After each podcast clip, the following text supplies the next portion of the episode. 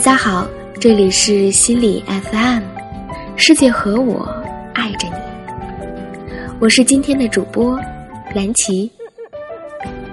今天将要和大家分享的文章是来自于娜娜的《无灵感生活》。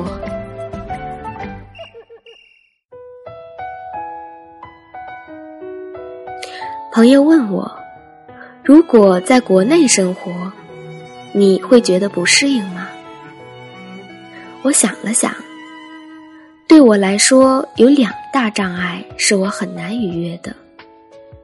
一是我没法用 Google 了，二是整个人际圈氛围让我感到大家都过早放弃自己，好像一起爬山，爬到一半儿。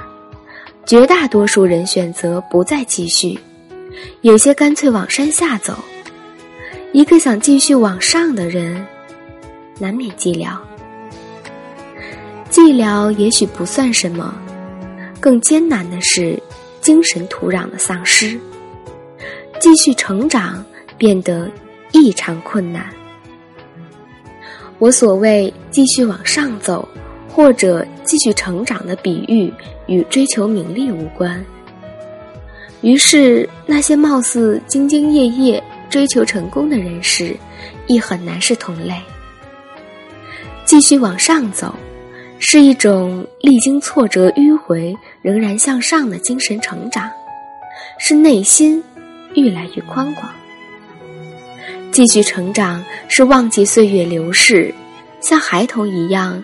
憧憬一切未知的降临，是努力实现让自己变得更好的简单愿望。Jane 是我认识的一个普通美国人，他六十多岁的时候想给自己买辆新车。我想他那么有钱，应该买一部凯迪拉克。他说这是老年人才会喜欢的牌子。现在他快七十岁了，依然学习中文，独自去各国旅行，常常有突发奇想，然后试图实现，再然后放弃。实在很像我认识的一般文艺男女。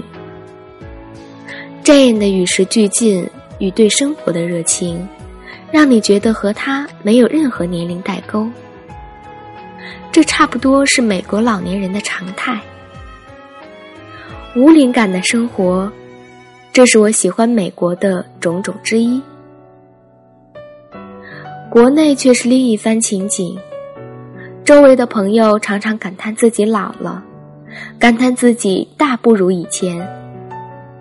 我既看不到他们在业务上的精进，也没有发觉他们对这个世界有什么比以前更明晰与高明的见地。换言之，我没有在他们身上发现什么令人不觉一惊的进步性，但他们却自以为老，老到除了追求名利之外，一切皆不合时宜，一切皆可放弃。我常常问朋友：“你为什么觉得自己老了呢？”女生的答案差不多是有关容貌、身材。男士则觉得自己体力下降，性功能减弱。就为了这点鸡毛蒜皮的小事儿，而让整个心里弥散一种木气，无论对自己、对周围的人，都是一种灾难。意识的衰退伴随而来的是真正的衰退，你贡献给这个世界的将只有陈词滥调。我亦对国内浓烈的养生氛围感到无所适从。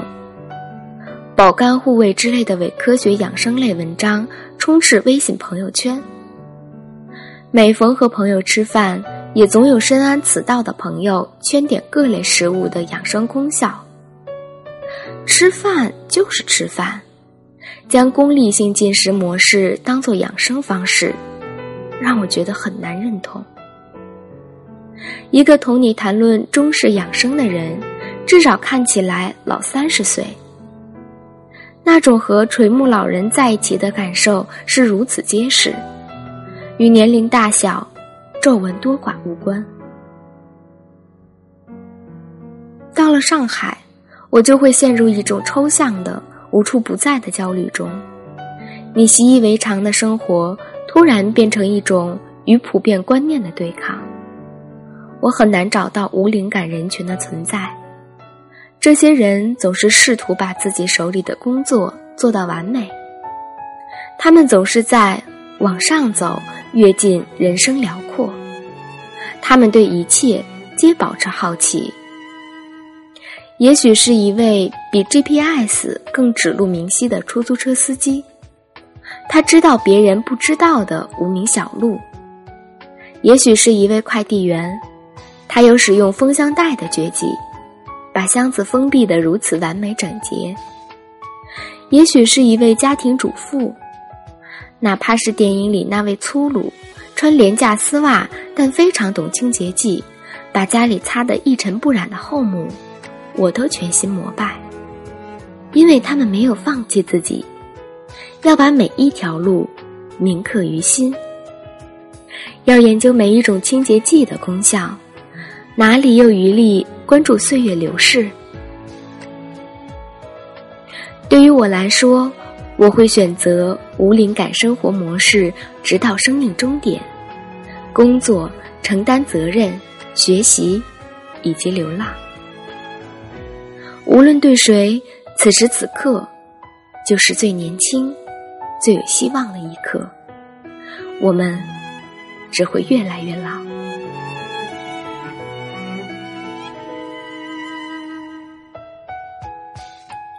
文章到这里就结束了。读了这篇文章，突然对我有所启发。我们总是活在有灵感的生活中，什么样的年龄该做什么样的事，总是时时刻刻提醒着我们。这个年龄段该结婚，下个年龄段该事业有成。可是哪有这么多的这个应该？那个应该呢？如果你想做一件事，就去做一件事，因为无论到什么时候，现在的准备总会为时不晚。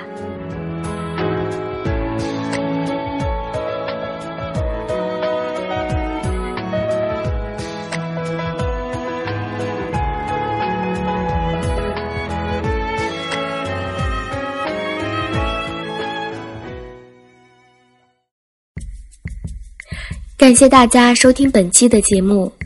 如果你喜欢我们的节目，请继续关注心理 FM。请记得，世界和我爱着你哦。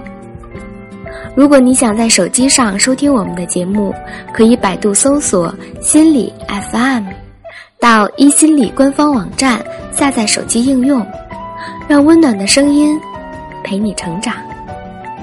我是蓝琪，我们。下期节目再会。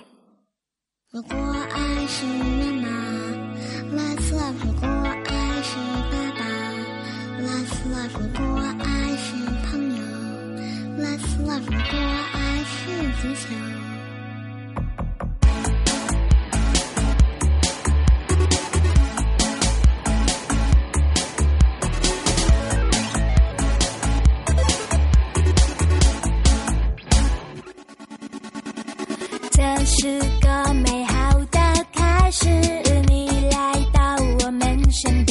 初夏展